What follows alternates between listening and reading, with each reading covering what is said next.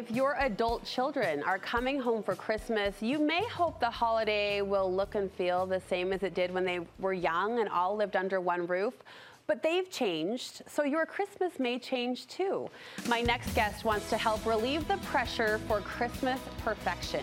Psychologist Dr. Tom Golightly says to simply focus on one goal, and that goal is reconnecting. Tom joins me in studio. You're living this, like Oh, many parents out there. Well, It's been so fun to have uh, someone that came back from from our uh, mission, and, and Yeah. we've loved every second of it, and it's been great. And there's nothing better, and there's there's that energy you hold just in the back of your mind all the time when they're gone. Mm-hmm. When they're home, and you see them walk into that room, it's like, oh, It just feels I good. can let go again. Even if you're not aware of it, you're just carrying it around a little bit. I would imagine, though, there are expectations. And what are some expectations maybe we unknowingly project on our children in this come home experience? Well, I think around the holidays, we have an idea of what we want our holidays to look like, Sure. our traditions, and what we connect with, and what we, we really enjoy about it, uh, and what we remember, all of those fond memories. And sometimes we try to cram all of that in in the few days that they might be home, and we, we miss those opportunities. Just take a step back and just enjoy being around them a little bit. So let's underscore that goal because you really are only giving us one. I know you have some ideas on how we can accomplish that, but the goal is connection. It is, and and it's sometimes what gets lost in in that connection is I want to go do do do, and and so we have this long list of things that we want to do, and we lose sight of let's just be together. Let Yeah. me hear about your life, and let me be. Let me be your biggest cheerleader. Mm, I love ways. how you said that. You want parents to expect changes, in fact, anticipate them. Yes. So some are going to be awesome, and you're going to be like, awesome. I love these changes, and some are going to be a little harder to, to accept. Who are you? exactly. Uh, and, and what I would say is it's okay that they're changing. That's part of their, their process of becoming.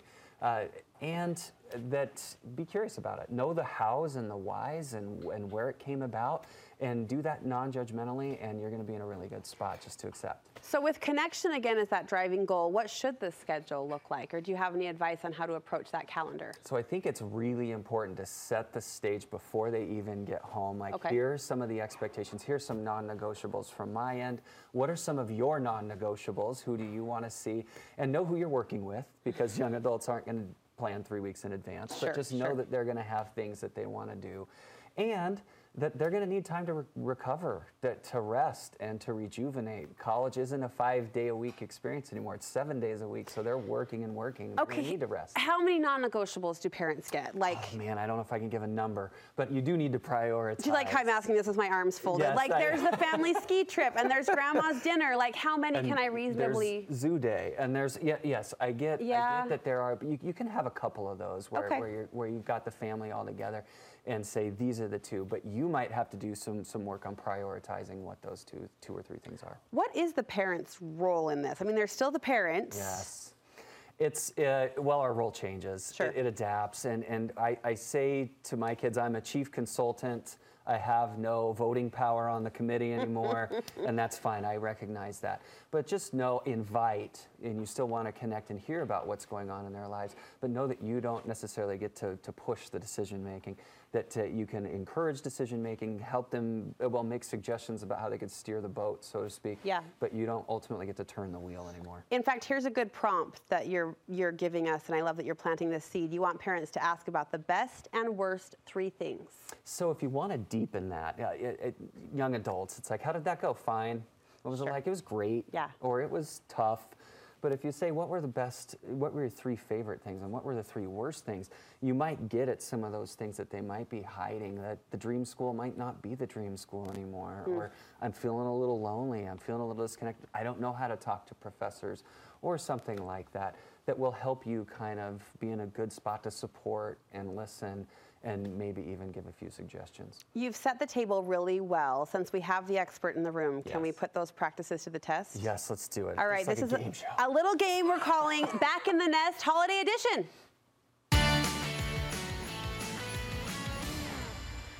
Okay, I'm going to throw out some potential scenarios and you help us react and respond the right way. Scenario number one your adult child complains about a tradu- tradition.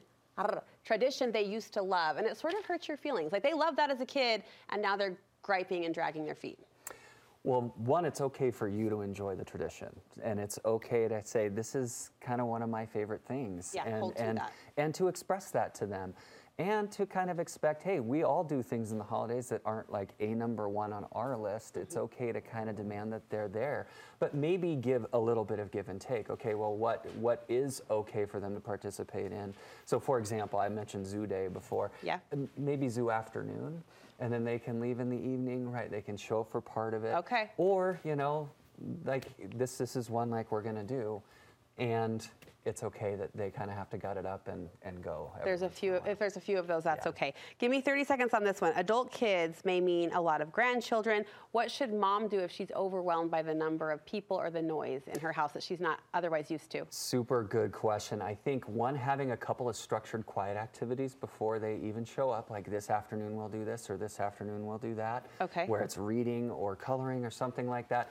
And have some breaks scheduled in. Can we go to the store here or there? Okay. just So mom's let- leaving. Let, let me turn over the house to the grandkids Okay. and the parents and I'll, I'll head out to the store. For Okay, I'm pressing here. 20 seconds on this one. Something feels off with one of your adult kids, but you can't get them to open up. So let's ask the questions, invite, but you can't keep needling. So Okay. pace with them, keep asking the questions, but know when you might be pressing a little too hard. Just go with them. They're gonna, they'll open up eventually. They'll get there. They'll get there. Thomas was really helpful. Thank you. Mm-hmm. You're welcome. Happy holidays to you and your too. crew. Full Thank house you. for you. I love that for you.